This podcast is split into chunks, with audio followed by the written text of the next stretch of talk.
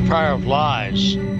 It's time for the show that brings you truth, free speech, and a variety of opinions in the era of the New World Order.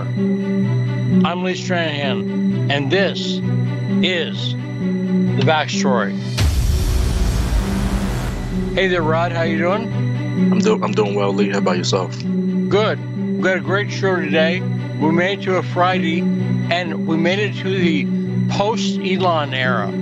It's I think you call it AE, after Elon. So let that sink in, Lee. Right. That's it. And I've noticed some people freaking out on Twitter and not leaving. Have you noticed that? I haven't noticed a lot of people leaving. I saw, I know the trend. I mean, if people haven't known for years the trend, how that whole algorithm is so screwed up. But I saw that they somehow put in the top three deleting, hashtag deleting. It was 14,000 tweets trending. Well, I'm like, why don't you just delete and just leave instead of saying you're going to delete it? Yeah. I've noticed my numbers haven't gone down at all. In other words, I wouldn't have been surprised if they'd gone down by 100, let's say, because maybe 100 people on the left were following me and are freaking out. But we'll talk about that and other stuff with our first hour guest, the great Carter Laren, will be joining us.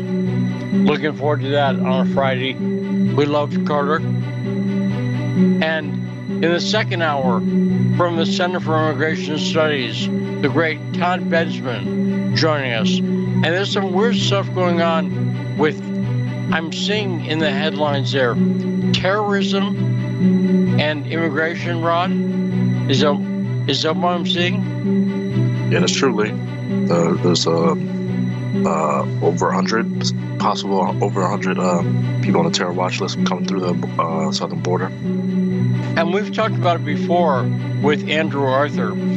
Immigration is actually a big issue in the upcoming elections. So I'll also make fun of an 82-year-old man being assaulted right after this short break. Taking your calls, 202-521-1320. Rod, take us to the boom. Listen to the best show on the radio, The Backstory. Now, Rod, you know that sounded inappropriate, that I'm going to make fun of an 82-year-old man who's been assaulted. But you know who I'm talking about, right? Yeah, you're talking about Mr. Pelosi, Paul Pelosi, right? And I got to tell you beforehand, Lee, I know who did it. Who did it? They actually have a suspect in custody, in all seriousness. But go ahead, Rod. It's a Spanish gentleman, possibly his first name Jose, last name Cuervo. Well, my joke is along a similar line. Did you hear what happened when they caught the guy in the house with Paul Pelosi, Nancy Pelosi's husband? Did you hear what happened? No, I didn't hear that. No, I didn't hear the details. There was a press conference. There was a man with a hammer, and he was fighting with Paul Pelosi over the hammer, and then Paul Pelosi was assaulted with it. And I was wondering if he was planning a road trip, because we all know Paul Pelosi likes to get hammered before he drives. See what I say? Oh man, this I don't know what to even think about this, Lee, and then the timing of it is just, I don't know. Yeah, it's a little weird. And also, did you see the celebrity death, the rock and roll death today? I did. So the killer, Jerry Lee Lewis, not OJ. Now, Jerry Lee Lewis has passed away, one of the founders of rock and roll. And here's what's odd about that. So Jerry Lee Lewis is, like, really old, and he was one of the founders of rock and roll in the 50s. Right, Rod? Yeah, that's true, 100%. Now, here's what's true, too. Jerry Lee Lewis was 87. Which means he's 5 years older than Paul Pelosi. So Paul Pelosi and Nancy Pelosi are so old, they're from the 50s rock and roll era. Think about that. That's a little weird, isn't it? Oh yeah, for sure. And then, you know, the messed up part is, I thought he'd already passed. Yeah, he's one of those guys that he hasn't had a hit lately. He's no Taylor Swift. But also, since we're talking about celebrities, 202-521-1320. Tarif, hang on one second. We'll get to you. But I want to say this. Have you seen the clips of Kanye West that were not aired by Tucker Carlson? Have you seen any of those clips? I saw one. I know there's more, but I only had seen one. Those are bad. Those are embarrassing. And, you know, I defend Kanye somewhat reflexively. You know, and I'll continue to in a way that I'll explain in a second. But these clips that did not air on Tucker, all of them were put up on Mediaite. And they're very rambling. What did you see? I was going to put one on a show, but I decided there's no way to fully, like the one that really impressed me was about 7 minutes long. And I love my audience too much to subject them to that. But what did you see, Rod? I can't really remember, Lee. I think it was one where he was talking about Jewish people or a certain Jewish family. So yeah, I can't really remember.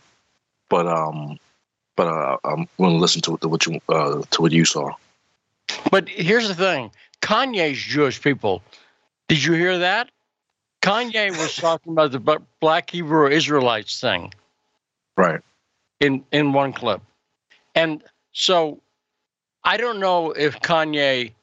See, I don't like it when people say, "Well, he's got mental problems." So does everybody. I mean that too, and everybody, especially if you listen to people talk about religion. I realized this years ago. Everyone sounds nuts. If you get someone with a little wine in them, and they talk about what they believe, actually believe, not you know what their church believes, but what they believe. Everyone sounds mental. Have you noticed that ever, Rod? You mean as far as heaven and hell, and for some people purgatory? Well, yeah, and as far as specifically what God is, and most people, you know, admit, I will say, that God is not exactly what the Bible describes. And the Bible's not exactly word for word true. And people can deal with that. But, and if you ask people, if you want to hear people get really weird, ask them specifically what they think heaven is like, and what they think it is like in heaven, and what they will experience.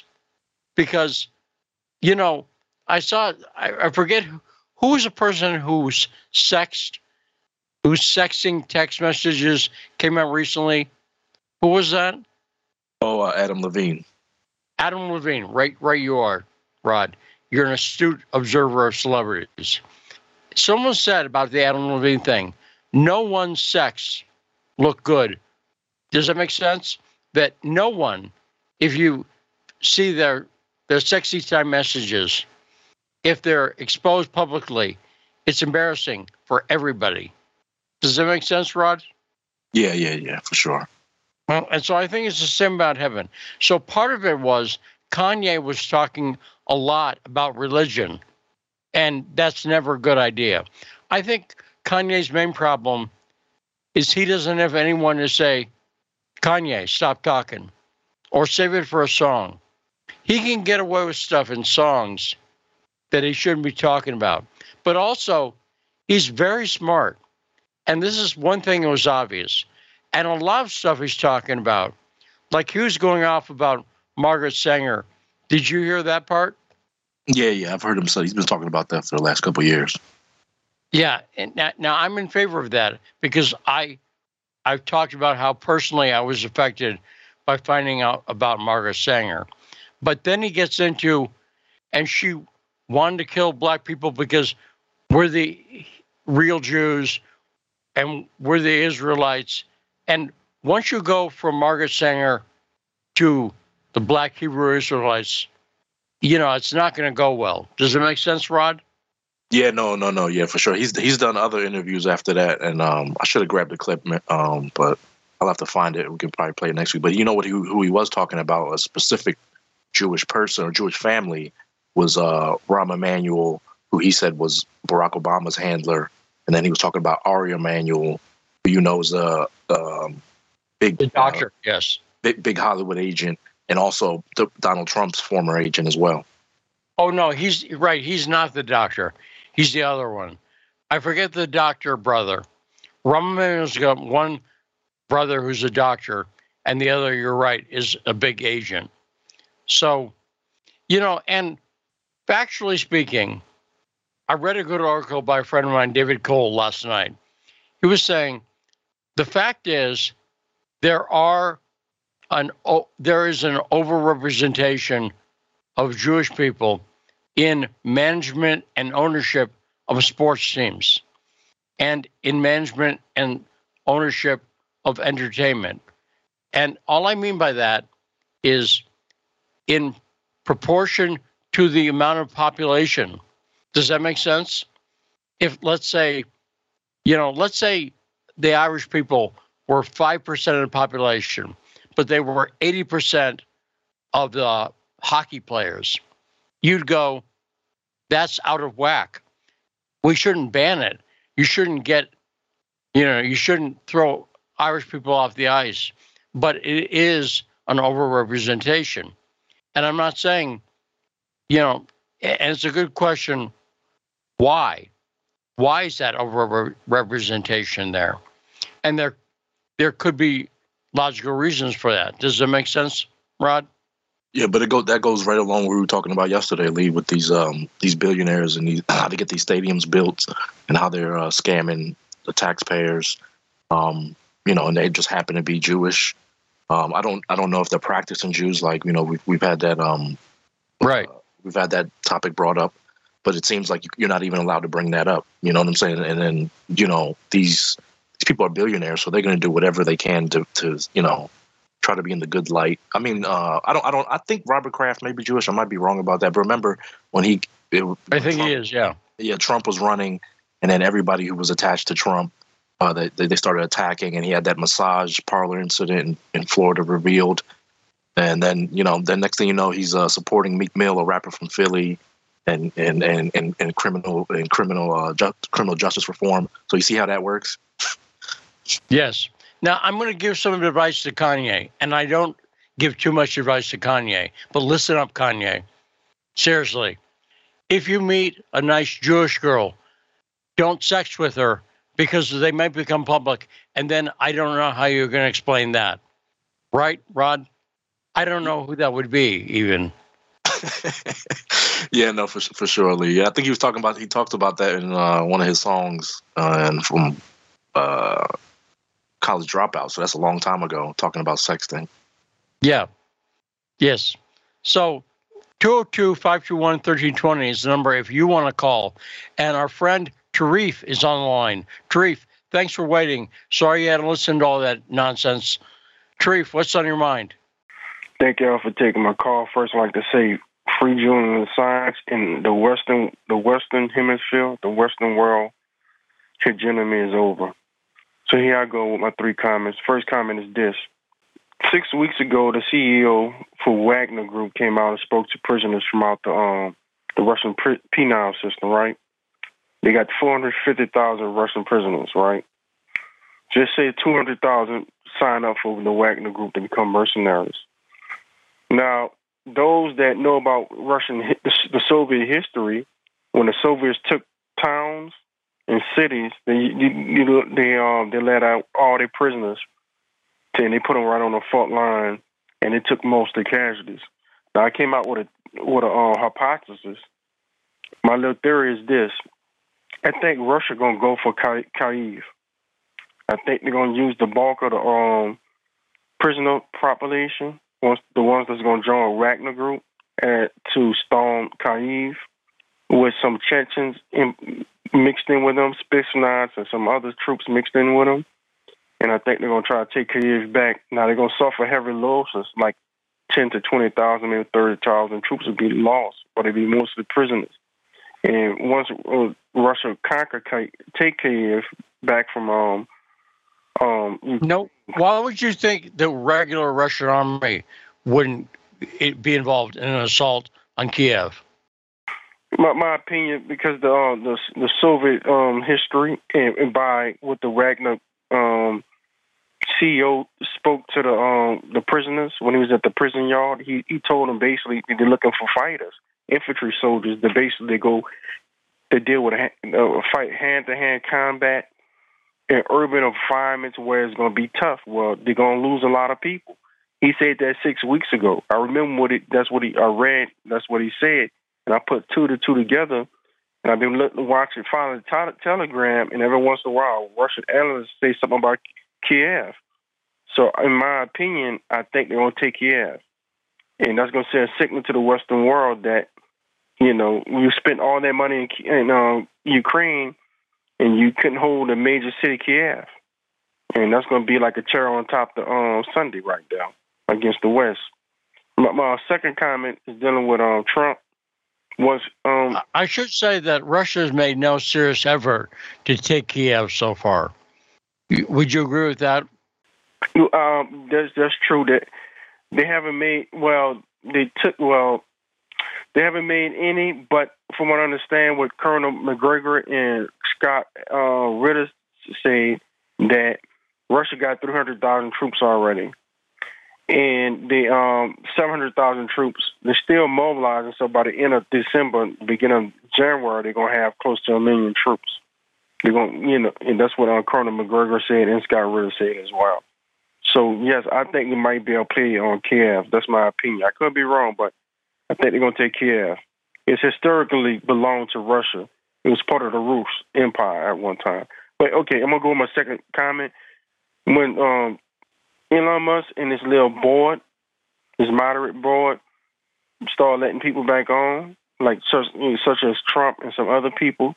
Trump got to take the initiative to start making his videos go again and putting on Twitter, because that's going to help out the candidates if they do it before November 8th, right?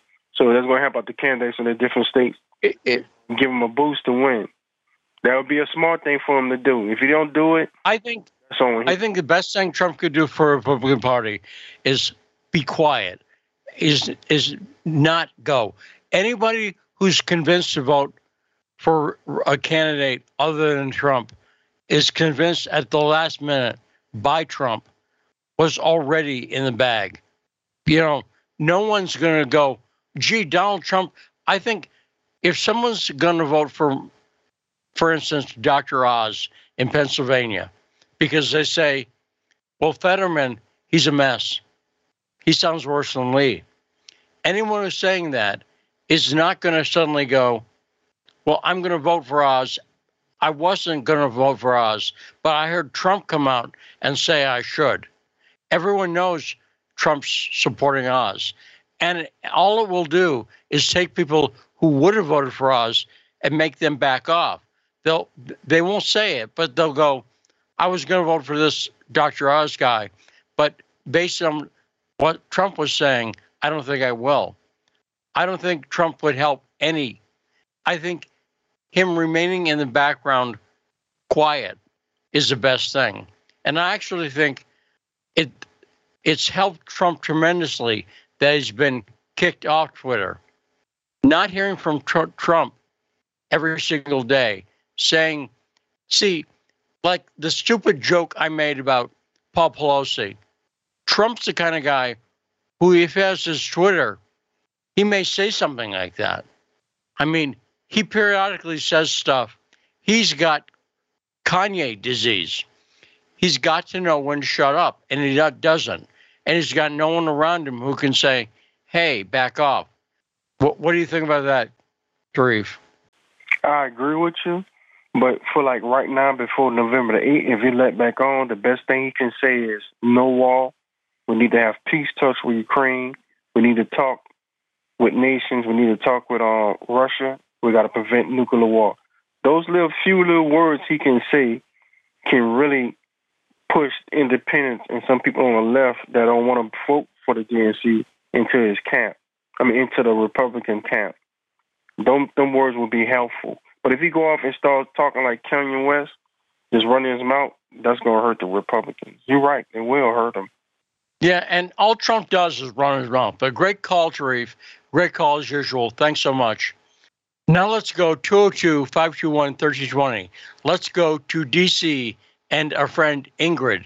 Ingrid, hey there. What's on your mind? Oh, am I on the air? Yes, you are. Weird entrance. Yes, our campaign, #VoteForAssange, has begun. And the real objective here is for people to go out actually in public with a campaign sign that says, "Vote for Assange for press freedom." But at the moment, we've started with some tweets of people showing themselves doing exactly that, standing at a town hall. We kicked off in Wilton, New Hampshire, with a video of our campaign. And so we'd like to get people out in public on the 8th, when everyone's going to the polls, to push the case of freedom of the press, freedom to right to know what our government's doing in our name, and free. Now, who's involved in organizing this, Ingrid? Me, Paula from New Hampshire, DC Action for Assange. Yeah. Various people around the country. We had a Zoom with some people from all over. That's great. I wanted to concentrate on Virginia, but then everybody said, "Well, why? We should do this all every place." So. Yeah, I agree with that. But yeah, as long as it doesn't, I agree that Virginia is the most important place because that's where a jury will be drawn from, and so. The election day, the 8th, a big action is planned across the country. And is there someplace people can find out more about this, Ingrid? Well, I'm not going to say you can contact us at dcactionforassange@gmail.com, but I think the best thing to do is just to search for that hashtag, Vote for Assange. That's FOR, not a number, Vote for Assange.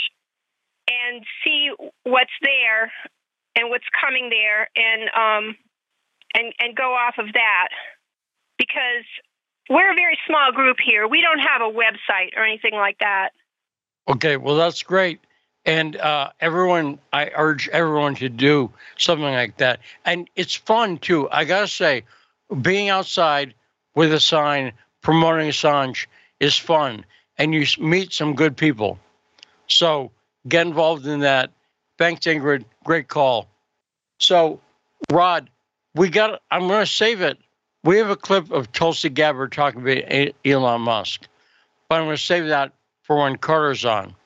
But guess who's coming to Sioux Falls, South Dakota next Wednesday? Scott Ritter, right? Scott Ritter, right? What'd you say? Scott Ritter? No, Tulsi Gabbard. Hopefully we're going to get Scott out here, but this is confirmed. Tulsi will be in Rapid, that's West River, for anyone who knows South Dakota. That's about 6 hours away.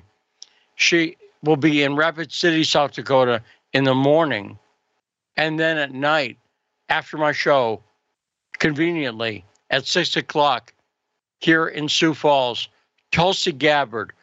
She'll be appearing in both places with Governor Kristi Noem. She's campaigning with Kristi. Now, I would like to go to that event, and, you know, if I could arrange to interview Tulsi, that'd be great. But last time, someone fairly big, Michael McFaul, was coming into town, and I said, hey, maybe I can get involved. McFaul will be there. The FBI showed up at my door. Remember that? Yeah, I do remember that, but I don't think Tulsi attracts that type of crowd. They're like the crowd of people who are trying to protect her. Right. Yeah. I agree with that. But Tulsi Gabbard being in Sioux Falls is going to be very interesting. So let's take a short break, and we'll play that clip and a few more with our next guest, the great Carter Laren, on a Friday, end of the week edition of the show that brings you the truth behind the headlines. This is The Backstory.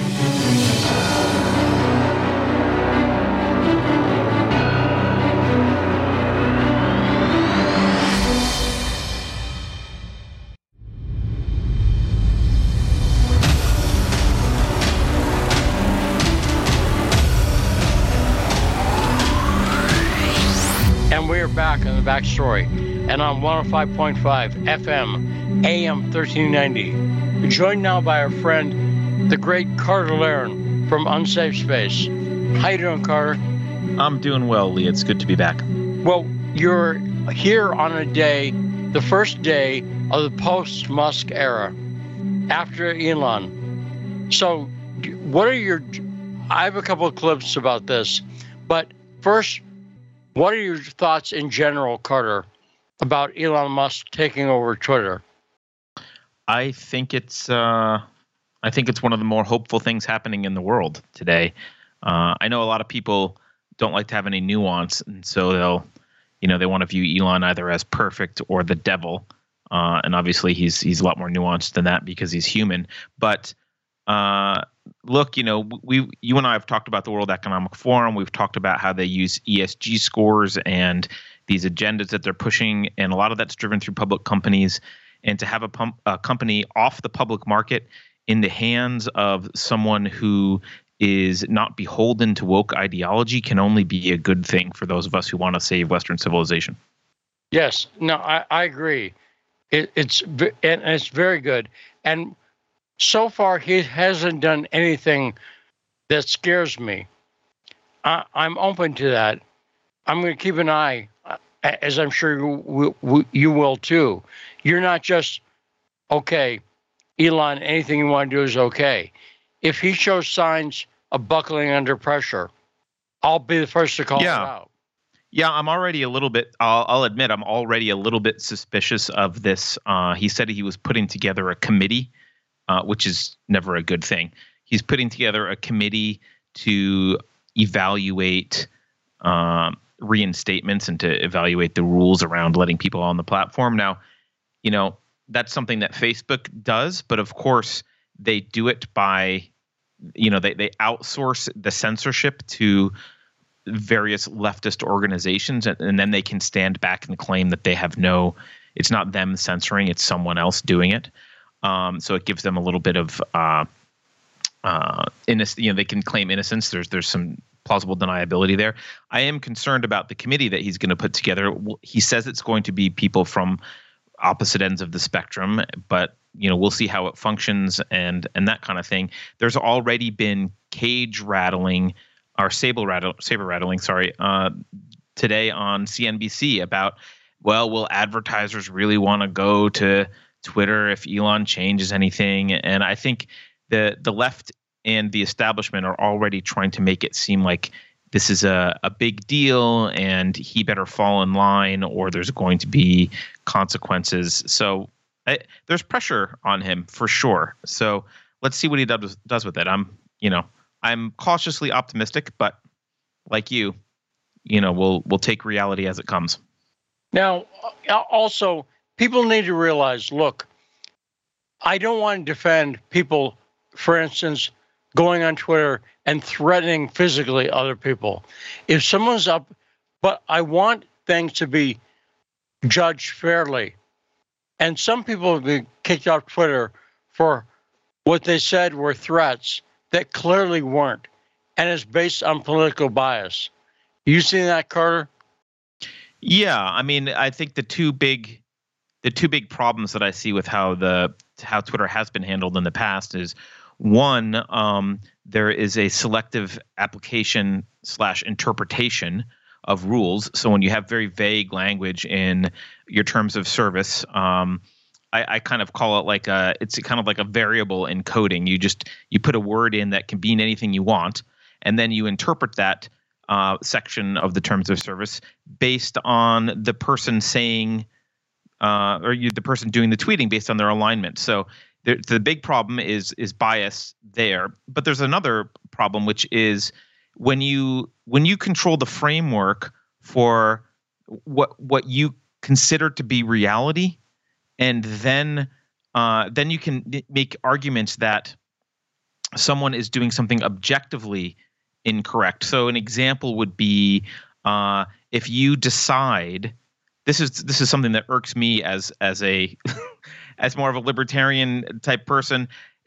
If you decide that questioning elections is bad and that's a objectively bad thing to do, one should never question elections, or if you decide that voting is something that should be done, that people shouldn't encourage, that voting shouldn't be discouraged, that voting should be encouraged. That's a view. That's a philosophic outlook. And if you judge everything through that framework, you will end up with a bias. So, I mean, I think I'm in agreement with you. I don't want to see actual physical threats, but I will couch that by saying they need to be actual, reasonable, specific threats that a reasonable person would feel at risk by. They can't be, someone saying some vague or making a vague or sweeping statement or calling someone a bad name, and that doesn't count as a threat. I mean, you probably don't like her any more than I do, but who was was it Kathy? What was her name? Who did the Trump Kathy beheading Griffith. Quote art? Kathy Griffith. I wouldn't kick her off for that. It's not a direct threat. It was crass, right, and I didn't like it, but it belongs there. Right. It's a Halloween thing. That kind of is a scary mask. And let me give an example. Yes. If someone is up on Twitter saying, Caitlyn Jenner, if you come right down, I'll kill you. That should be taken seriously and is a threat and should not be allowed. But if someone calls Caitlyn Jenner Bruce, I believe if someone says, Carter, I come from my family background is my family and my mom's side are eccentric Southerners. So an example of that is my uncle, oddly, one day came home and said to his daughters, we all have new names now. Just randomly. He said, we have new names. Your name is no longer Delight or Adeline or whatever, but your name is. And if Carter, you said to Rod, don't call me Carter Laren. I've changed my name to Swami Laren, let's say. It'd be excellent wacky choice. Yeah. And I might giggle a little bit, but I would respect it. I would do it. Because if you want to be called Swami, why do I care? I'm going to call you. Does that make sense? But that in the trans world, that's called dead naming. And they've kicked people off for saying, instead of Caitlyn Jenner, Bruce. Now, I don't think they did it about Caitlyn Jenner because she's politically incorrect. But do you agree with that, Carter? Did I say anything that is outside of what you think? No, I mean, I agree. I mean, I generally don't dead name people unless I believe that their motives are insincere or their activism is obnoxious, and then it's the same as calling anyone else a jerk. It's an insult, right? So if you do it, it's an insult and it's a jerk thing to do, or as you said, and but people are allowed to be jerks. I wouldn't kick anyone off Twitter for that. So yeah, there's a difference though between saying, making an overt threat to someone, like you mentioned, the threat to Caitlyn Jenner as an example that should be dealt with. But, Twitter will interpret things like if someone tweets something like, we have to get rid of all these commies in, whatever town they're in. Twitter, if it says we have to get rid of the commies, Twitter might very well, or pick some other protected group, Twitter might very well decide that that's a real actionable violent threat. Whereas if someone on the left says we have to get rid of all these Republicans, that's just fine. That's political speech, right? And that's the big difference that everyone has been seeing for years, and Twitter has been denying. And at least we have someone in charge who doesn't deny that that's been happening. Now let's hear a clip. This is what Tulsi Gabbard thinks about Elon Musk taking over Twitter. Play that clip, please. Hit it. What do you think is the significance of Elon Musk's potential takeover of Twitter and how this relates to free speech? Why is Elon Musk regarded as a distinct billionaire as opposed to the other billionaires that own other comparable sites? And what are your concerns around the subject of free speech? And do you think that what we're witnessing is a curation of new public spaces in order to manage the discourse around power and to ensure that grassroots movements cannot compete on a level playing field? It is because they are so threatened by a free people who can think for ourselves, speak our mind and our views and our beliefs, very robustly engage in this marketplace of ideas. That scares them. That scares the power elite who are in charge. So, of course, and this includes some of these billionaires who are so afraid to stand up and take a stand like Elon Musk has. It's why he's gotten such a backlash with his purchase of Twitter and his true commitment stringently to free speech, whether you like it or not, which, by the way, the ACLU and Democrats used to be that. They used to be those champions of speech, no matter how abhorrent that speech might be. What's dangerous about what's happening here is with Elon Musk continuing to forge ahead very correctly in his commitment to free speech and how he wants to change Twitter to be a truly free marketplace of ideas. The power elite are so threatened by it that they are launching the muscle of the federal government against him, basically saying, well, we're going to just start investigating Elon Musk. We need to start looking at what rules he may have broken or what regulations he may not be following, not because they've got evidence of any wrongdoing, but here's a guy who poses a threat to them because they want to be the ones to say, well, these are the only voices we want heard. This is what we deem to be information versus disinformation. Nobody else gets to do that but us. They're afraid of a free people with free voices and a free society. And that's why it's dangerous as we are seeing how they are trying to take down people like Elon Musk, who has the means and resources to actually join the people in standing up and fighting to uphold those freedoms, obviously here in the United States, but with Twitter, it affects people around the world. Now, so, she used the term disinformation, and I'm going to talk about, have you been following the controversy about PayPal recently, Carter? Yeah, I'm aware of it. I thought they retracted that and said it wasn't real, although I don't know where it really came from, but I don't know too many details. Well, and they're saying it's back, but people are saying that it is, they can take $2,500 from your bank account for misinformation. That's actually not what I see the agreement says. What it says is if you're, for instance, violating the terms of service and using PayPal, and this includes for stuff like child pornography. Let's say you're using PayPal to charge people to see kiddie porn. That's, everyone agrees that should be illegal, I think. And they're saying they can fine you because they're going to incur costs. PayPal will. They did not say misinformation. They did not use that phrase, but they said falsehoods. And the fact is, if you're using PayPal to sell a miracle pill that cures cancer, and it doesn't, it's a sugar pill, that is using speech to, I don't know how else to put it. You're lying. And that is what it seems to me the new Twitter terms of service is designed to stop. But I see nothing. As soon as I hear misinformation or disinformation, those are political charged terms, I think, Carter.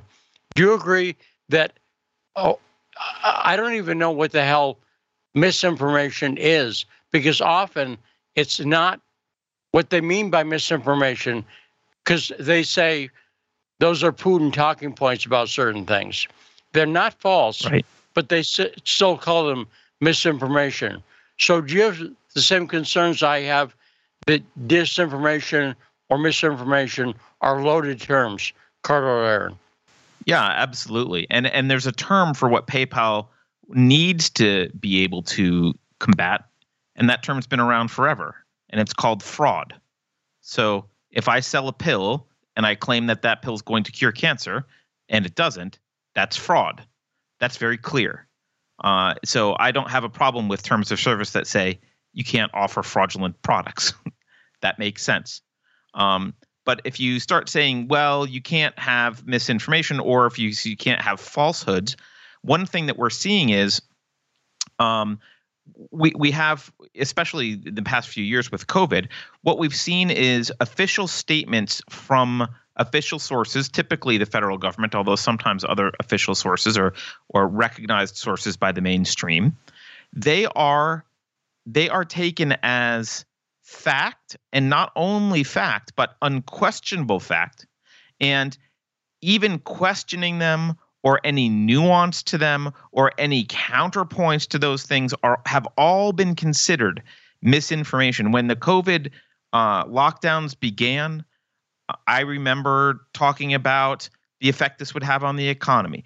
I remember talking about, actually, here's a better one. I remember talking about how, if we lock ourselves in and slather antibacterial hand gel all over ourselves and wear masks and don't go anywhere, our immune systems will be depressed, and we will be facing, when we get out, a crisis of immunodeficiency as a culture, and people will start getting sick with things that they weren't getting sick with otherwise. And I'm not a doctor, but that was pretty obvious, and actual doctors did say that.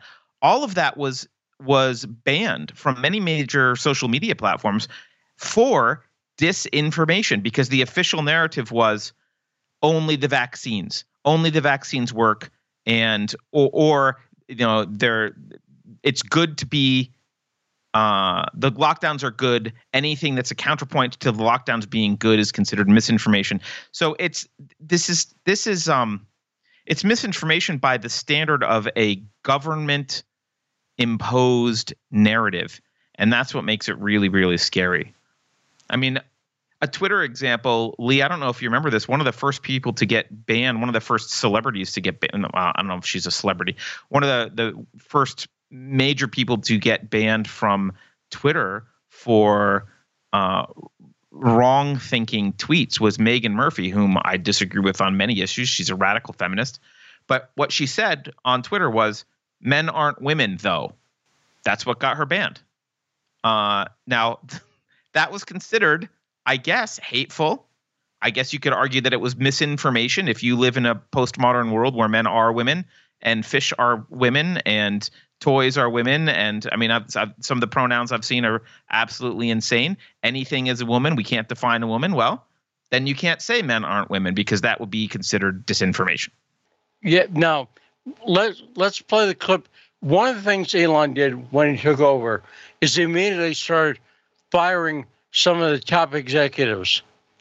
So one of the women he fired was the head of what is called trust and safety at Twitter. So let's play that clip with the censor queen. Hit it. I believe that to be the case. So your platform restricts speech. Our platform promotes speech unless people violate our rules. And in a specific direction. In any direction. But I don't want to say his name. The guy who calls for death gets a suspension. The guy who insinuates death gets a permanent ban. But Tim, you're misinterpreting what I'm saying, and I feel like you're doing it deliberately. It's not about one particular thing. It's about a pattern and practice of violating our rules. And you have a pattern and practice of banning only one faction of people. I don't agree with that. Quillette recently published an article where they looked at 22 high-profile bannings from 2015 and found 21 of them were only on one side of the cultural debate. But I don't look at the political spectrum of people when I'm looking at their tweets. Right. You have a bias. I don't know who they are. You're biased, and you're targeting specific individuals because your rules support this perspective. No, I don't agree with that. Well, so can you be clear, though, in like what rules support that perspective? Specifically, the easiest one is misgendering, right? Because that's so clearly ideological. If you ask a conservative, what is misgendering? They'll say if someone is biologically male, and you call them, she. A biologically male, and you call them a she. That's misgendering. That's a conservative view. The progressive view is inverted. So now you actually have in your policies a rule against the conservative perspective. I have a rule against the abuse and harassment of trans people on our platform. That's what my rules are. Can we just give context in the background as to why that is? And I brought some research. So we obviously received a lot of feedback. So we don't make these rules in a vacuum, just to be clear. We have a bunch of people all around the world who give us context on the types of behavior they're seeing, how that translates into real-world harm.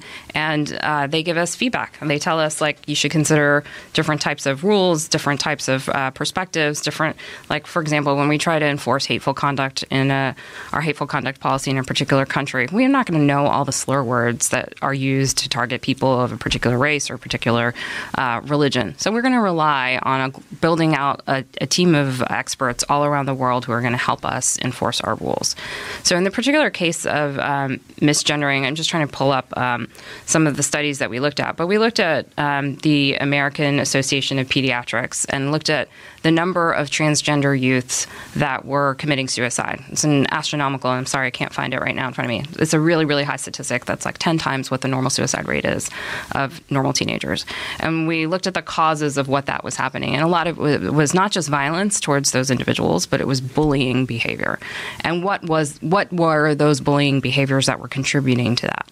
And that's why we made this rule, because we thought and we believe that those types of behaviors were happening on our platform, and we wanted to stop it. Now, there are exceptions to this rule. We don't, and this isn't about like public figures, and there's always going to be public figures that you're going to want to talk about, and that's fine. But this is about, are you doing something with the intention of abusing and harassing a trans person on the platform, and are they viewing it that way and reporting it to us so that we take action? So I will just state, I actually agree with the rule. From my point of view, I agree that bullying and harassing trans people is entirely wrong. I disagree with it. But I just want to make sure it's clear to everybody who's listening. My point is simply that, Ben Shapiro went on a talk show and absolutely refused. And that's his shtick, and he's one of the biggest podcasts in the world. So if you have all of his millions upon millions of followers who are looking at this rule saying this goes against my view of the world, and it's literally 60+ million in this country, you do have a rule that's ideologically bent. And it's true. You did the research. You believe this. Well, then you have Ben Shapiro, who did his research and doesn't believe it. Yeah, and I relied on the American Association of Pediatrics and, Human Rights Council and other. So to the point you were making earlier, it's an analogy here. And you were talking about how being shuttered away and slathered in hand lotion actually depresses the immune system. So here's the reality. If you're a trans person, let's say, some people aren't going to like it and are going to make fun of you. And so to shelter them from that possibility, I would tell someone who's bullied, look, to some extent, you're going to have to get used to it because people are mean. And people, you're noticeably different, and some people are going to make fun of you. Did you see my point, Carter? Yeah, I mean, there's just so much wrong. That was Vijaya Gad, and she. I mean, I'm really glad that she's gone, but there's just so much wrong with what she said. I almost don't know where to start, but one of the important things to remember is when. Actually, I guess maybe a good thing to mention is Alex Epstein wrote this book called The Fossil Future, which does relate to this. In it, he talked about the knowledge system and how scientists do research. It's very targeted. There's some information that is obtained about the way the world works, and then it's interpreted by a different set of people, and then evangelized by a different set of people. And by the time you receive it from CNN, it's been massaged by 5 or 6 different layers of manipulation. And you are told things that are conclusions that are possibly are not at all scientific conclusions, but you're told that this is what the science says. And science is never that simple. And so she's saying, oh, well, we have data. It was because of the bullying. Well, I mean, there's a correlation versus causation issue with trans that a lot of people are very well aware of, which is that it is the increase in trans youth a result of psychological problems themselves than manifesting in that way? Or is that the transition causes psychological problems? Or is it that there's bullying afterwards? Or is it bullying beforehand? Like there's so much there to tease out that for her to sit at the head of a major social media company and say, oh, well, we looked at some research from the this pediatric organization, which I assume is a mainstream trusted organization, and well, we've just concluded that it's because people say mean things on Twitter that trans people kill themselves. And I'm sure you can find one case of that or a few cases, sure.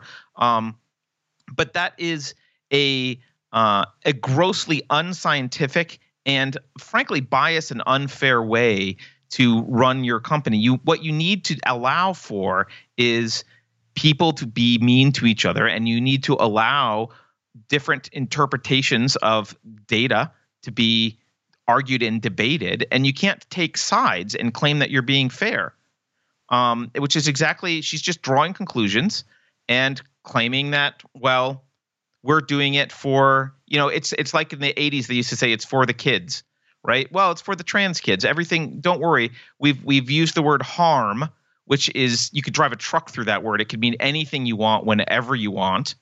And, you know, I could argue that I'm harmed every day that I see the news or I'm on Twitter because I want a limited government and everyone is talking about expanding the government and I'm traumatized by it. And I get a lot of hate for saying that we should have our rights protected. And so I'm distraughtly and I'm closer to suicide than I would be if everyone agreed with me.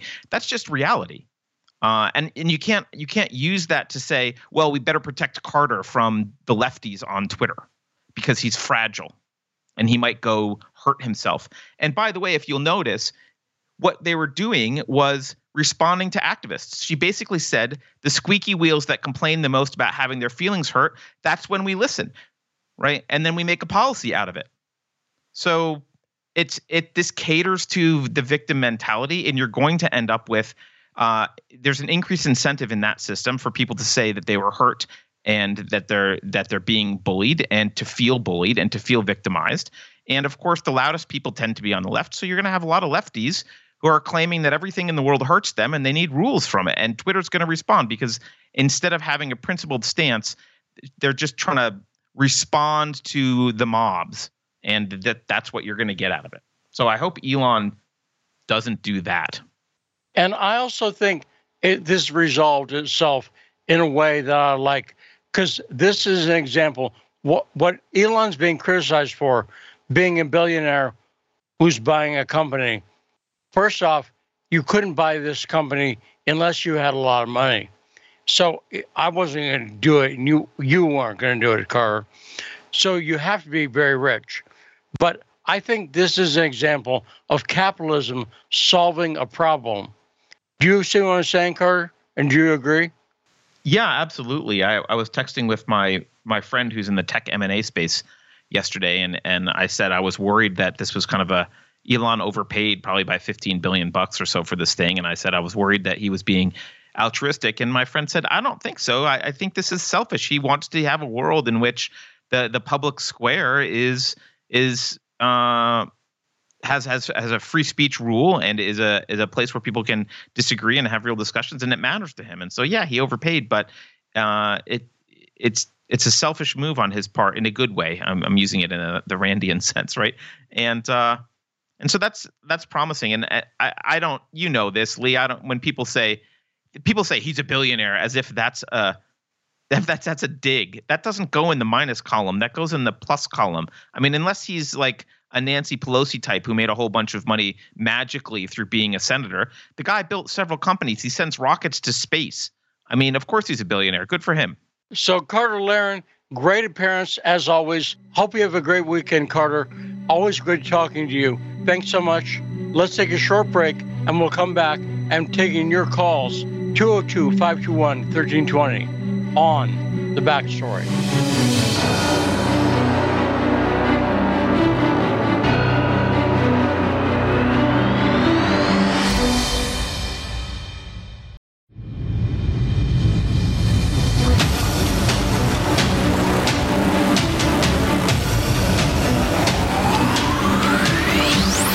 back on The Back Story, the show that brings you the truth behind the headlines. I'm investigative journalist Lee Stranahan, and this is The Back Story. Thanks so much to Greg Carter Laren for joining us. Always good to talk to Carter, and always a smart conversation, and Carter's a great guy.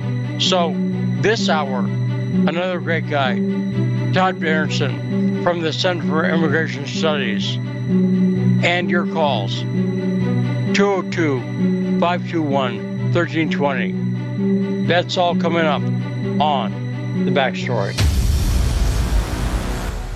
All right. So, Rod, what did you think about what Carter was saying about Elon Musk? I think that was a sober take, Lee. You know, he's not too high, but he's definitely not low. He's like a happy medium, and you know, got to give it time and see where Elon goes with things. But yeah, you know, putting a committee together of people of two different spectrums. You know, I agree with Carter. You know, well, I don't think that's going to work out too well, but let's see. So, I'll make a philosophical point. I don't want to get heavy because we're going into the weekend, but I've noticed, and I'm not the only one. I got this from Alan Watts, the Zen Buddhist philosopher. He pointed out that most people's problems, when they're anxious or tense or angry about something, it is about either the past or the future. Have you noticed this, Rod? Most people, they're either upset about something that happened 5 years ago or something that they think might happen next week, about the past or the future. Whereas if they looked at the present moment, everything's actually okay. Does that make sense at all, Rod? Yeah, no, that makes total sense, Lee. I know what you're saying. It's deep. It's a deep thing. Like you said, definitely going into the weekend. But yeah, at the moment, everything's okay. But if you're looking forward, everything might not be okay. And for some people, definitely, they do focus on the past and decisions they've made. And the dawn on them. And the heavy part is that time, you know, does a future or past exist? Well, clearly not in a way that the present exists. Now, this moment, the past is largely a memory we have of it. Does that make sense? You know, you and I can experience something, and then a week later, your perception of that is different than mine. That's common. This happens to everybody. But I'll point this out. With Elon Musk, a lot of people are like, well, he's going to take over and do this. That's the future. The future hasn't happened yet. Do you see what I'm saying?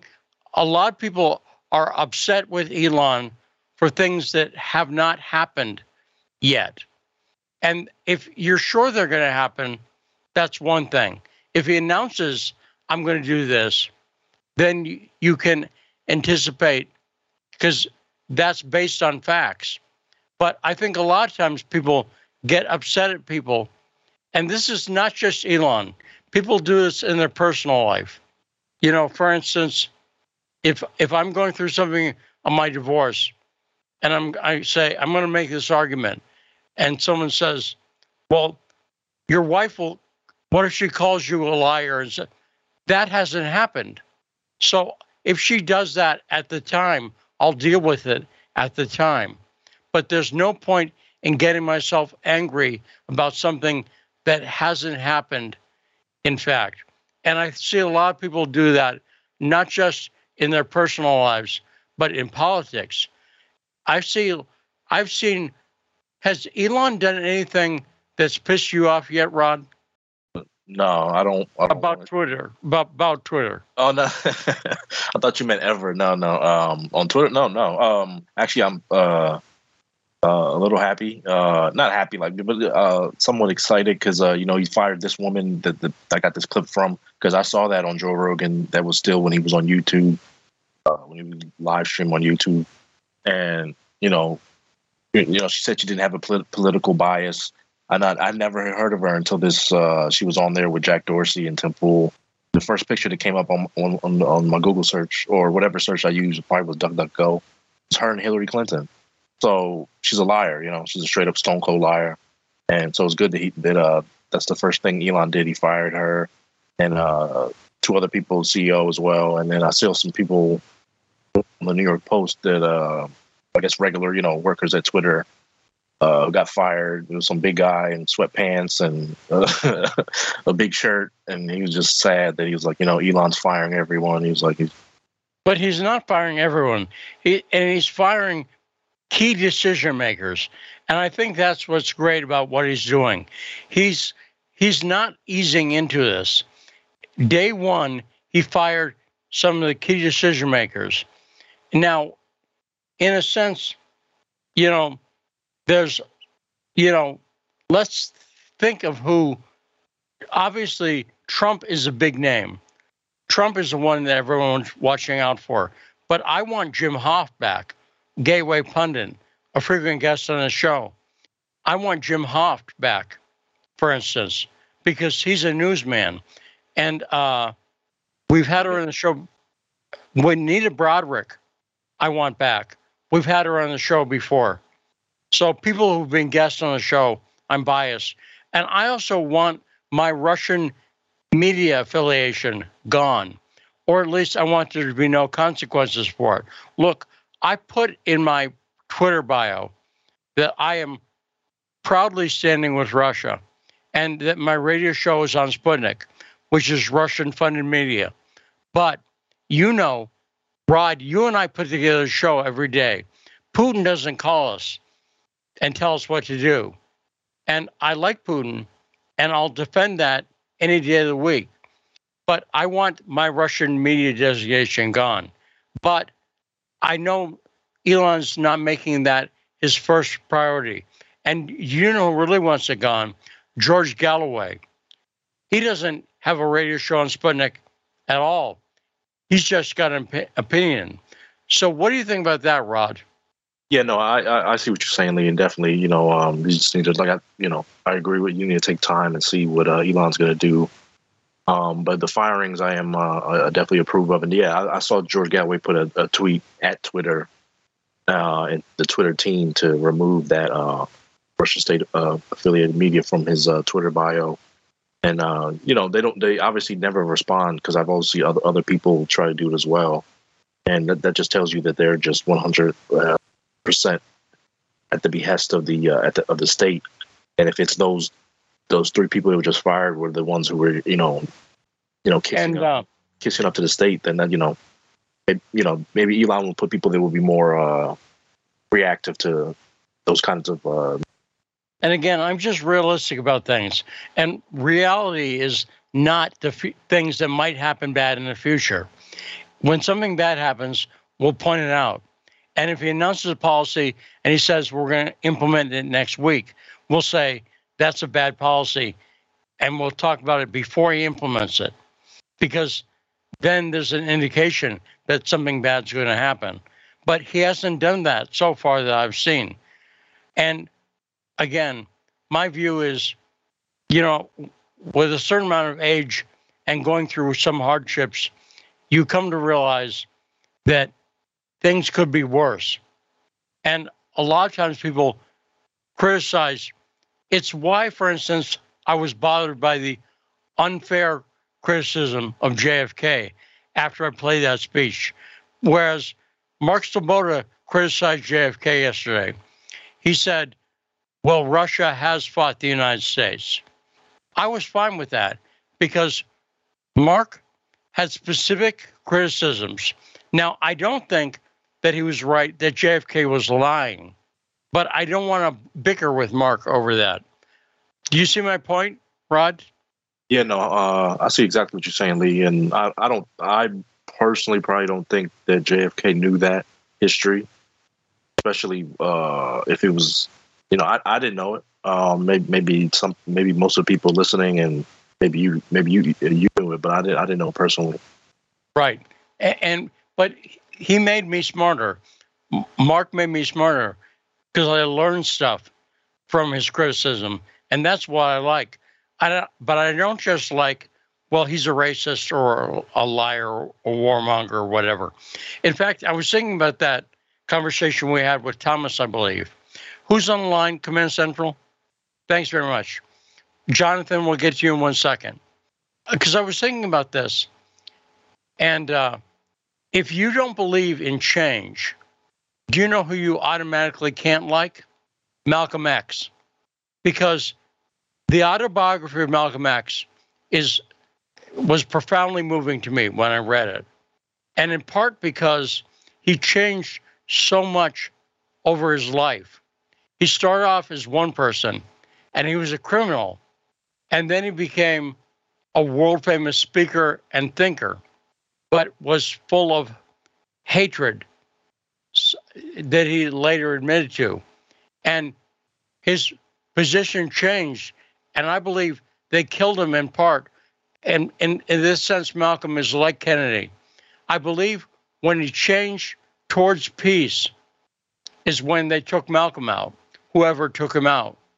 And does that make sense, Rod, comparing Malcolm to JFK in that sense, that just at a point in their life when they were changing towards peace, they were killed? Oh, yeah, 100%, Lee. And that's definitely one of the biggest reasons they were taken out, as well as Martin Luther King. You know, one of the last things he was saying is that he feared he had brought his people into a burning house. You know, he didn't get to expand on that. And so, you know, a lot of people just let that statement stand as it is. So that trio right there, great men in that time, were all assassinated, and assassinated in public as well for everyone to see. And throwing Bobby Kennedy for, you know, and this is an important point, is that the people who were changing always got assassinated in the 60s. So let's go to calls, 202-521-1320. Jonathan, thanks for waiting. What's on your mind, sir? Yeah, I just heard you're on Russian-funded media, but you don't get your direction from Putin. But you hit all the talking points that are pro-Putin or pro-Russian, so you're not going to be messed with. But I guarantee... I disagree. I tell the truth. If you can name one thing I said that's wrong, point that out. Otherwise, I stick to the facts and the truth. And actually, Putin agrees with me. I've been talking about Ukraine on this show for years before I ever heard Putin talk about it. No, I work with a lot of Russians in the federal government, and they've listened to your show, and they say it's absolute crap. Well, so I'm waiting. Name one single thing. One single solitary thing. Can you count to one? Because I can. Name something. Go ahead.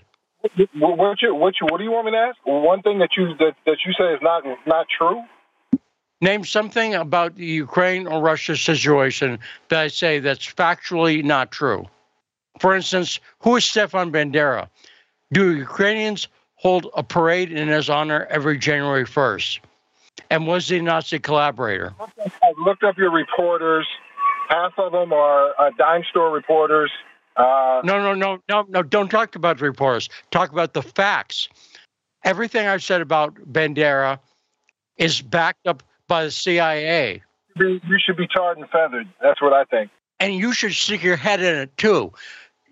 You are a coward and you're stupid because I ask you to name one single thing. And when you can't, you insult me. And you're the kind of idiot people like me have to deal with. People who are truth tellers and are telling the facts. I gave you a chance. You could have made me look bad. You could have named one single thing that I'm wrong about, but you still can't do it, can you? Man, you know what? There's so much stuff that you say that's totally... There's so much thing that one's easy to do. So that's it. You're done because I gave you multiple chances. Multiple chances. Rod, do you think I was fair to that caller?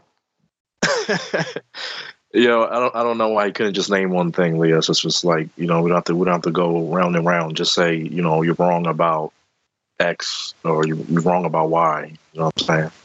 Well, I'll tell you my opinion because they never freaking can. They never can. If you watch my Twitter and you've been watching it for years, Rod, how many times have you seen me say to people on Twitter, name one thing that I'm factually wrong about? And they never can do it, right? Yeah, never. No, Yeah, like the past 3 or 4 years, I've seen that a lot of that is like a decent amount of is sock puppet accounts that'll say the same things, and then once you ask questions, they don't have any answer. They'll just again, you're asking a question to this Jonathan, and he's not answering with a clear statement. And it's saying I should be tarred and feathered. You're the tarred. Let me point that out, and you determine what that means, right? Because I could get in trouble saying that. So, but these people can never state factually what's incorrect. And I oppose Nazis, and I oppose fascists. And by the way, I can say that, and I'm not a communist, and I oppose communism. But I don't have to take a position of factual inaccuracy to do so. And I think the reason I still have this job is because I do deep research and back up what I say factually. But I do not have the same opinions because notice he jumped immediately to, well, some of your reporters are, I don't care about the reporters because who says something? Pay attention, Jonathan, philosophy 101. There's a logical fallacy called ad hominem. Ad hominem is not a homophobic slur. Ad hominem means to the man. It's when you dismiss someone's argument because of who said it. So for instance, if I say it's raining out and someone says, well, you work for Sputnik, that doesn't change the fact that it's either raining out or not. Does that make sense, Rod? We got a perfect example of that. I don't know if you saw it. Ilhan Omar, one of the squad members, got confronted about Ukraine support, and she did exactly what you're talking about. We have that clip. Well, let's play it. Let's play that clip. Ilhan Omar. By the way, ad hominem has been crystallized. It's built into a lot of the policies. As soon as someone calls something Russian disinformation and can't give a specific fact that they're incorrect about, you're committing ad hominem on a massive level. And so let's play a clip. Ilhan Omar being confronted by a peace protester. Hit it. You're supposed to be a progressive Democrat, anti-war. Anti-war. 80 billion to Ukraine is not anti-war. We are helping Ukraine defend themselves. Ukraine is killing its own citizens. Helping people in the Donbass war. We are helping little children like me that have been helped. So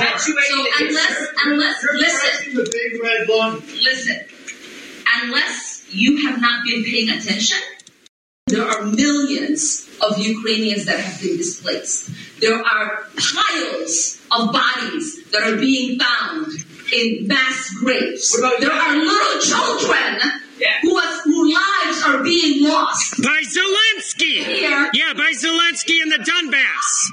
But unless you are someone like me that has been that child, you do not get to tell me what my votes mean and how I get to vote in supporting people who people.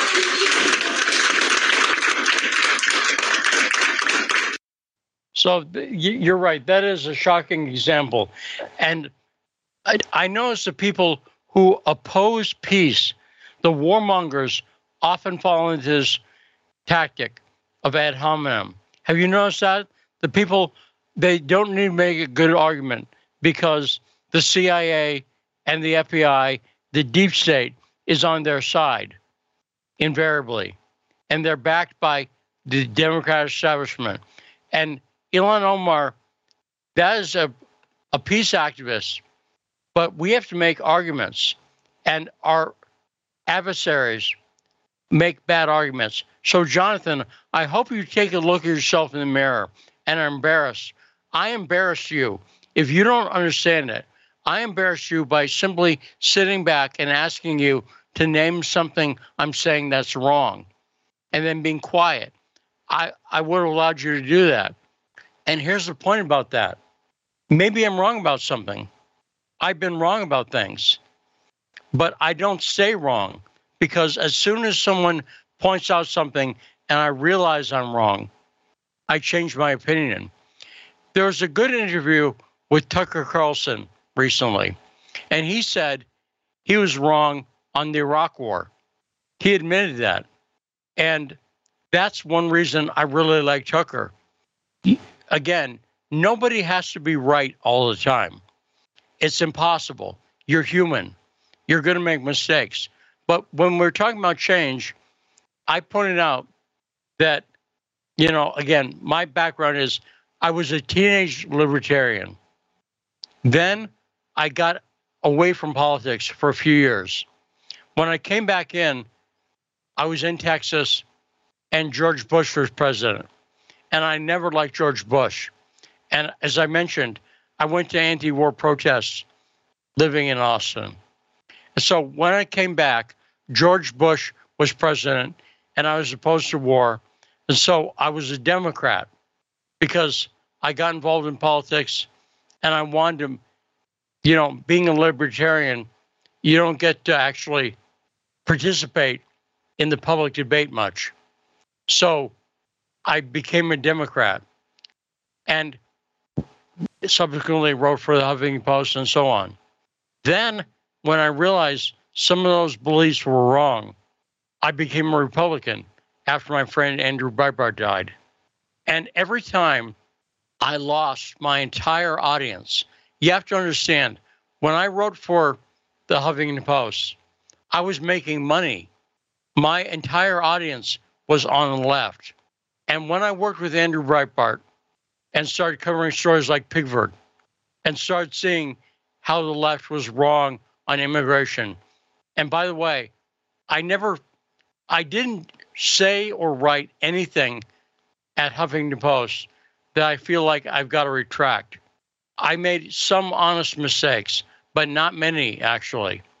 And when I left the left, I've never liked Bush, and I've never liked Hillary Clinton.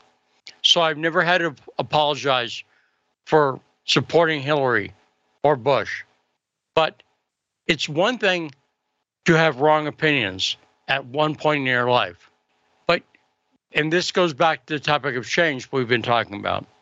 What you do, though, when you realize your opinions are wrong, is you change. Did that all make some sense, Rod? Yeah, no, 100%, Lee. And, you know, again, you said nobody's perfect. Of course, nobody's perfect. Even our, you know, parents, grandparents, children, siblings. So, you know, or love, you know, loved ones, through marriage or whatnot.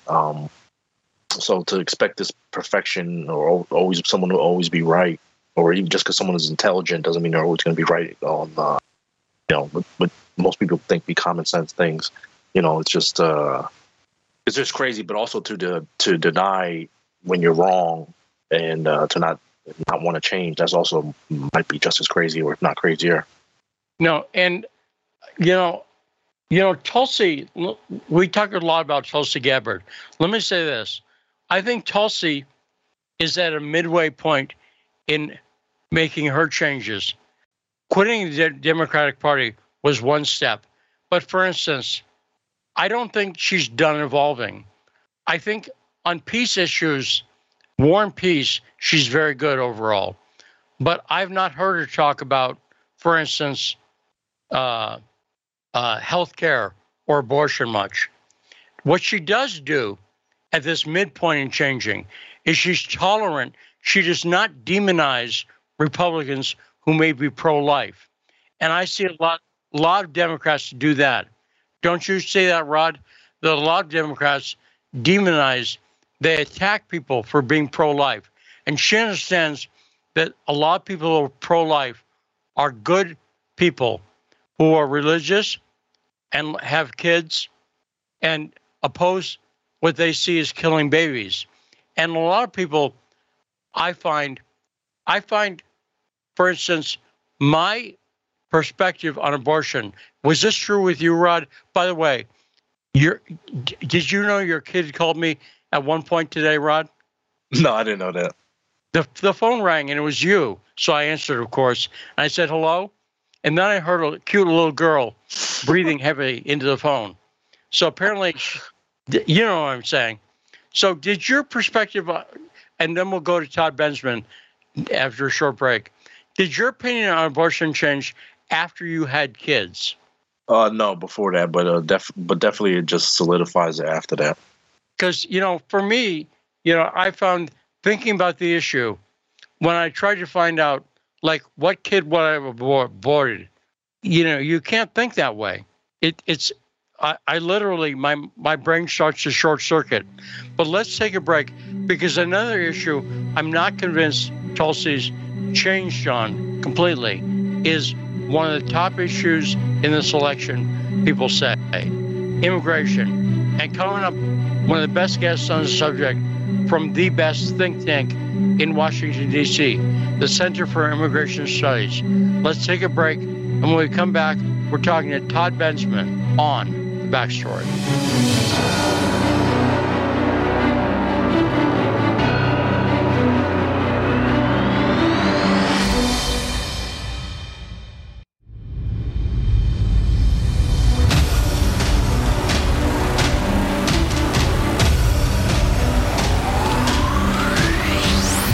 Back on The Backstory and on the radio, 105.5 FM, AM 1390. I'm Lee Stranahan, and this is The Backstory. Joined now by a great guest from the Center for Immigration Studies, the top think tank, in my opinion, on the subject of immigration, Todd Bensman. Hey, Todd, how you doing? Doing great. Thanks for having me. Appreciate it. So, what's this I'm hearing about terrorists and immigration? It seems like, you know, to say something I don't agree with, a right-wing talking point. Does that make sense? You hear sometimes Republicans talk about this, but you'd think that stopping terrorists would be nonpartisan. Todd, what's going on? Sure. Well, remember just a few years ago, Donald Trump made comments to the effect that, hey, you know, terrorists are coming over that border, too, and they're traveling with these caravans, and everybody shouted him down and said he was a liar and a fearmonger. Prove it. Show us the evidence. Well, that's kind of how the narrative was left until about April, when inexplicably U.S. Customs and Border Patrol started publishing the data on their website, their .gov website, in their statistics section. So we now know how many FBI watch-listed immigrants were apprehended at the border every month. And they put 3 or 4 years worth of data up on the site. Don't know what the backstory is there, but never mind Donald Trump. This is now Biden's CBP putting it out there. And those numbers are terrible. 98 immigrants were apprehended at that border in fiscal 2022, who were already on the FBI's terrorism watch list. And that is a record. I mean, for the years that they put up there, you know, we're looking at like 15 came over in 2021, which in itself was a lot. And then, you know, before that, it was like 3 and 0 and 1 and 2 kind of a thing at the southwestern border. And I'm talking about sneaking in between ports of entry, you know, through the brush. They got caught, and, you know, there it is. So 98 crossed and were apprehended amid more than 1 million undetected illegal immigrants who are presumed to have gotten through. So, yeah, you can take comfort in the fact that, you know, they caught 98, but they didn't catch 1 million others at least. And the question is, you know, how many of them got through? And when you've got a border that is in this degree, this state of collapse, and I mean really real collapse, all our defenses are down, and you've got that many people on the watch list coming through, you have to presume that bad guys all over the world know about our border and are heading for it. Yeah, and Todd, in a sense, isn't this just common sense? Because, for instance, terrorists may not be the brightest people in the world, but they're not completely stupid. When people see videotape of the border being wide open, it's going to occur. I'll put it like this. If there's a big mansion in your neighborhood and you put out a list, the doors are open in this mansion and anyone can get in the mansion. And if you had story after story on this mansion with open doors, it makes sense. It's common sense that eventually thieves are going to go, wait, we'll go in the mansion. So am I right that in a sense, this is just common sense? Of course, terrorists are going to take advantage of the border. The border's not stopping anybody. Todd? I think the number 98, that's just the ones that we know because that's the number we caught, is in itself evidence of what you've just described. They are coming because they know that they're going to get in. There's a high likelihood that they're going to get into the mansion. And, you know, I'd also just want to point out that, you know, this, I write about this today in my Newsweek column. I've got a piece on this published this morning in Newsweek. And if you go down, if you read below the, you know, the fold, so to speak, I've got a lot of examples in there, including one where it's an FBI DOJ indictment of an Iraqi in Ohio who was indicted for plotting to bring in up to eight members of his old ISIS kill team from back in the old country over the southern border. They caught him, thank God. During the investigation, he told FBI agents that he'd brought in two Hezbollah operatives successfully over this particular border. And what this tells us is that the bad guys know it's open. They know the mansion's open. This guy certainly knew the mansion was open. And I'm going to guess that he's not the only one. I mean, we have an indictment on this one, but how many don't we have indictments on yet? Now, so Todd, I didn't know you were writing for Newsweek, and congratulations on that. And by the way, we're again lucky to have you on the show. But I think it's also significant that you're writing for Newsweek. I think that how long you've been writing there? This is my debut article for them for Newsweek. Okay, so if I say I think it would have been unthinkable, let's say 5 years ago or 10 years ago, that Newsweek would have columnists writing about immigration with your perspective.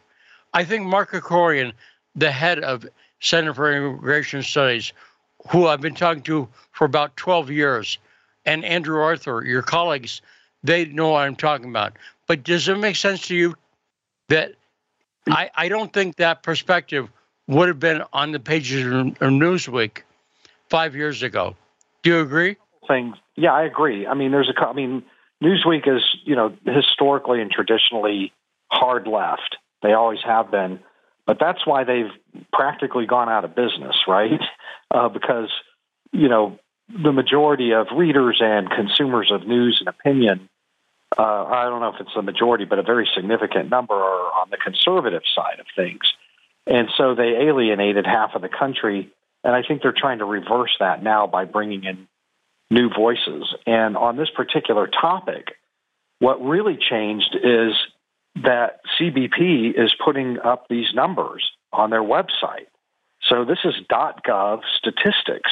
It's not conspiracy-minded GOP Republicans claiming, you know, somebody told them who told somebody else that a terrorist crossed.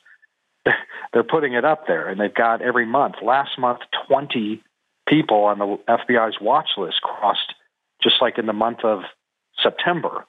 And, you know, 20 the month before that. And those are alarming numbers, but they're official government numbers. So I think that helped a lot in, you know, me being able to write about it. And do you think also, because I think it takes people should be more empathetic towards other people who have different opinions. They need to realize that it seems unbelievable. The stuff that is happening at the border for years seems unreal in a sense. And I'll put it on the perspective of the people crossing the border. When word got out that you could go to the border and state that I'm seeking asylum. There was a delay.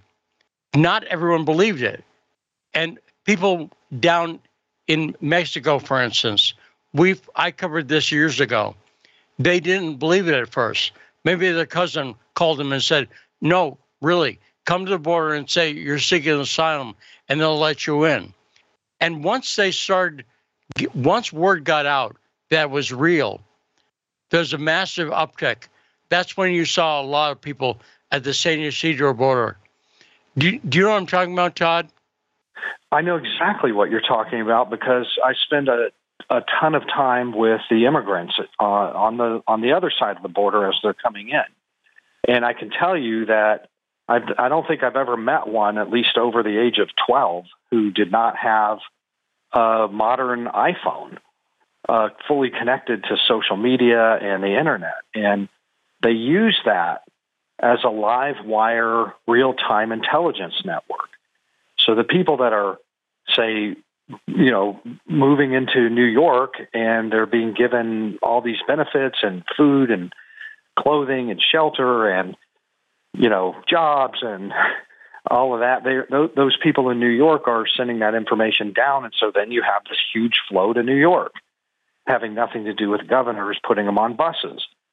Or, you know, when there's an opening or a closure at the border, they immediately send lifetime selfies back down the trail. The people up trail send selfies down trail that tell them where to go.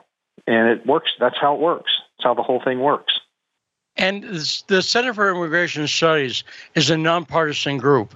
But, you know, for years, for about a decade, there is no place that Democrats go to get their news that's been presenting the reality. So if you see something on a site like Breitbart, if you're a Democrat, you don't like Breitbart, or you see Fox promote it.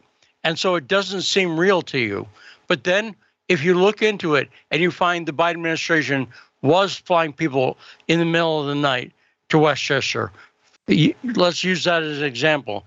At first, you might think that's made up. That's a right-wing talking point.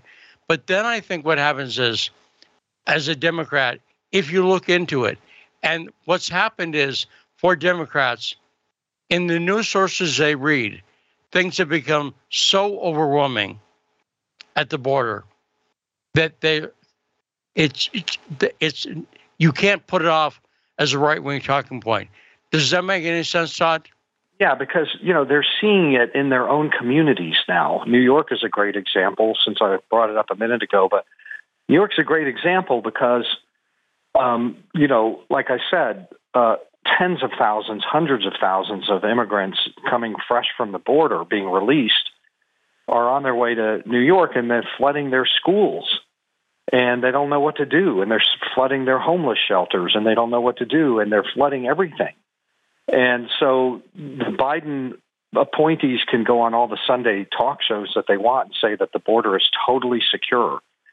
But the reality is in people's own backyards. They're not seeing that. They're seeing them all over the streets, panhandling. And the consequence of that is, you know, the state of New York is poised to go red for the first time. There's good polling and good reporting saying that, you know, this traditional blue bastion of a Democratic voting state for 25 years is on the verge of going red in, you know, most of its races, including the governor's race. And the polling shows that immigration is the top issue, right up there next to crime. So that tells you, I mean, and it's not like the New York Times and the local media in New York are honestly reporting about what's going on. I think that the people see with their own eyes in their own backyards and their own schools what the reality is. And like you say, you know, everyone has a cell phone now. So even if it's not affecting them, they have a cousin or whatever who lives down in Texas. Or I think also the fact that Greg Abbott and the governors from various Republican states were sending the people up on buses. I think that gave everyone a chance, and Democrats freaked out about that. But I think the reason they freaked out about it is because it proved their point that, in fact, Democrats, when New York gets hit with the immigrants being bussed into their area, it affects things. They can no longer deny it because Eric Adams is out there saying, this is really affecting our city. Do you see what I'm saying, Todd? Well, right. They're just being caught in lies, and people are not stupid. Their voters are not stupid. They know they're being lied to, and it's you know, not a winning position to be caught lying to the extent that they are doing it right to your faces, like with straight faces, no smile, no hint of a joke. You know, they went on all the Sunday news shows this last Sunday saying the border is totally secure, nothing to worry about, when everybody knows, you know, that that's just a lie. The busing, one thing that's interesting is that the Republican busing, relative to the total number of people that are immigrants that are going to these places, was fractional. The number was fractional, but it didn't matter because those people that were bussed by the Republican governors got a red carpet welcome with every possible material good you can imagine, shelter and food and clothing and jobs and replacement and hotels and expansions. I mean, like every possible thing. And so now they're just coming on their own because of the lifetime intelligence network on their selfies on their cell phones. Now everybody wants to go to New York. They don't need the – it's like the Republican governors might have primed the pump a little bit at the beginning, and then that was it. They signed their own warrant up there in New York giving them all this free stuff.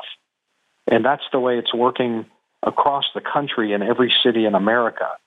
These, you know, people of well intent don't really realize that they are causing more and more people to come to them the more they give away.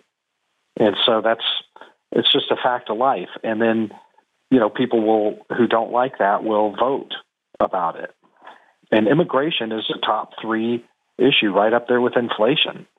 And actually, because it's related, talk about the relationship between economic problems and immigration.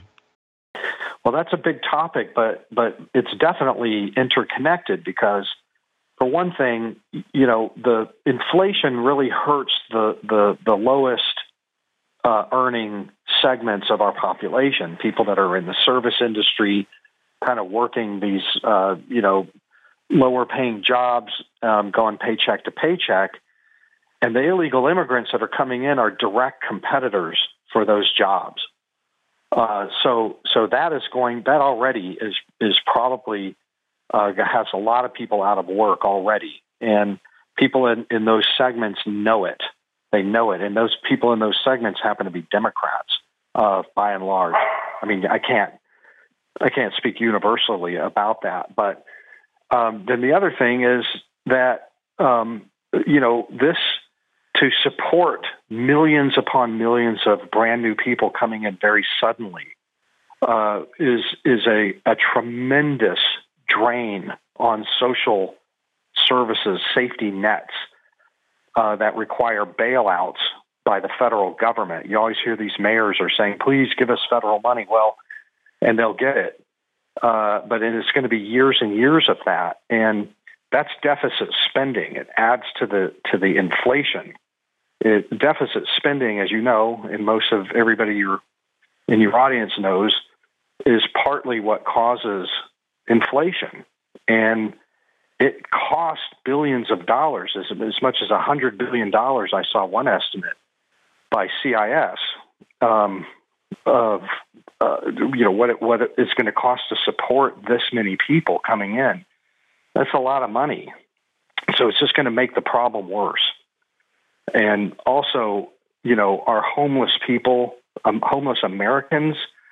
You know, you're seeing them displaced from homeless shelters and from all of the social services that they require being diverted over to illegal immigrants. And that's never good. How is that good? No, and that's why I often bring up the argument against unlimited immigration from a left standpoint. And I point out that people like Cesar Chavez were opposed to immigration. And it used to be a standard Democratic position, because if you're in favor of a lot of government entitlements, as people on the left tend to be, free, if you're going to give, for instance, free college to people, if you do it to not every citizen, but every non-citizen, that's going to cost you a huge amount of money, and that needs to be paid for somehow. And if the solution is, we'll just print more money, you're right, it adds to inflation. So that's why, even though I'm on the right, I like to point out, because the other thing I've noticed over the years is that the main argument in favor of unlimited immigration has been, and you know this, Todd, has been to call people like you or Andrew Arthur or Mark Krikorian racist. That's it. That's their argument. And can you imagine how much easier your life would be if you didn't have to look at, I'm sure you look at a lot of, your work is doing research and looking at numbers and statistics. If you could just write an article, Mexicans are lazy and I don't like them, how much easier would your life be? But you're instead researching, and the facts are on your side. And the counter argument, am I right? Am I missing a lot of good arguments Democrats have made in favor of their position, or they just fall back on racism? Todd? Well, yeah. I mean, a couple things there is, one, you know, the second I hear you're a racist is the minute I just dismiss that person as a serious person. That's obviously not an argument. You know, you're a racist is not does not counter my ideas, you know. So I don't really, you know, entertain that at all. And two is that Democrats traditionally, you said it early on, have been very Republican-y about illegal immigration. Cesar Chavez, but not just Cesar Chavez, just a couple of weeks ago, Bill Clinton, who was notoriously tough on illegal immigration, came out and said, this is unsustainable. This is not, we can't keep doing this. What's happening at the border can't keep happening. It's got to end. Bernie Sanders was a notoriously anti-illegal immigration all the way up until 2016 because it hurts working-class Americans, like in the way I just mentioned. It's the progressive liberals of the party took over is what happened, and so they are they are not mainstream Democrats at all. They took over and they did this to the country, and they are driving Democrats to the Republican Party. They're driving Latinos, working class Latinos to the Republican Party in huge numbers. And they're driving independents and working-class union people who would normally be Democrats, vote Democrats, to the Republican side, and they don't even know they're doing it. They did it starting in 2016, and Trump rode that to the White House. They've just done it again. They've just made the second mistake. They're downplaying their own interests in their own party, their own base. They're downplaying immigration as though it's not a real issue. It's a made-up issue. It's not happening down there.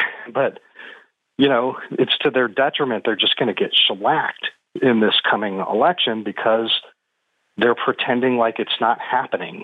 They're not connected to reality on the topic. So we'll see what happens. Well, let's talk about one practical consequence.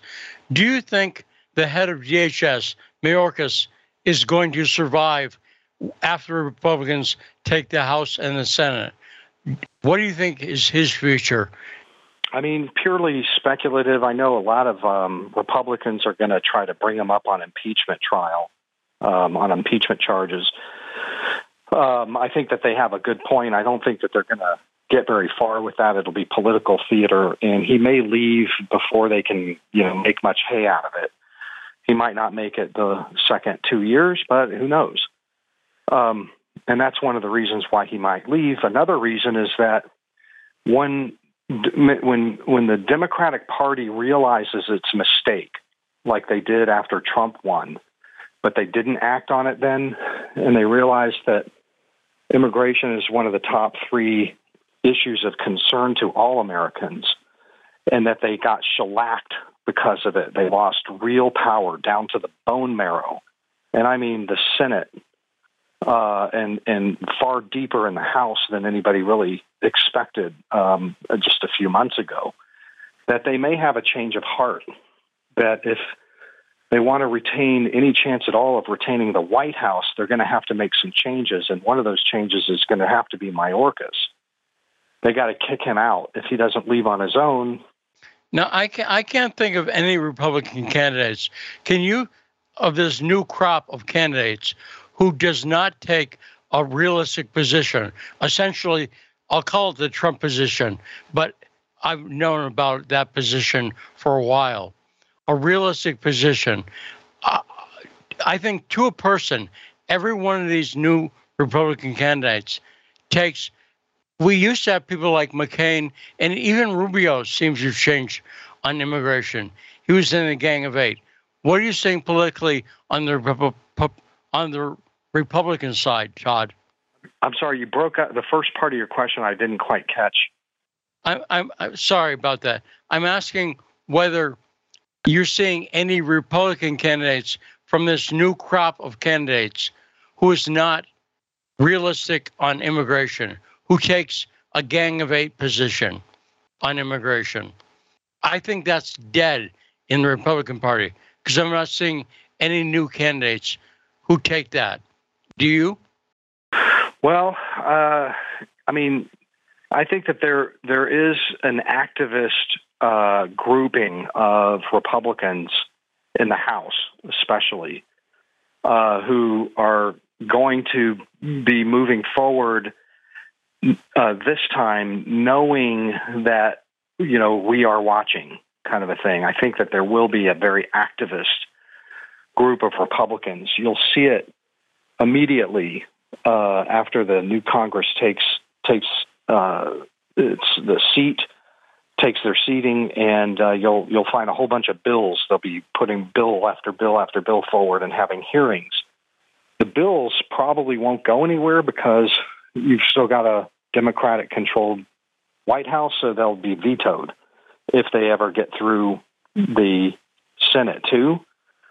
But I do think that Republicans who stand in the way of that sort of thing do so at great peril, because immigration, illegal immigration, what happened at the border, this historic American catastrophe, is beyond where things were during Gang of Eight times.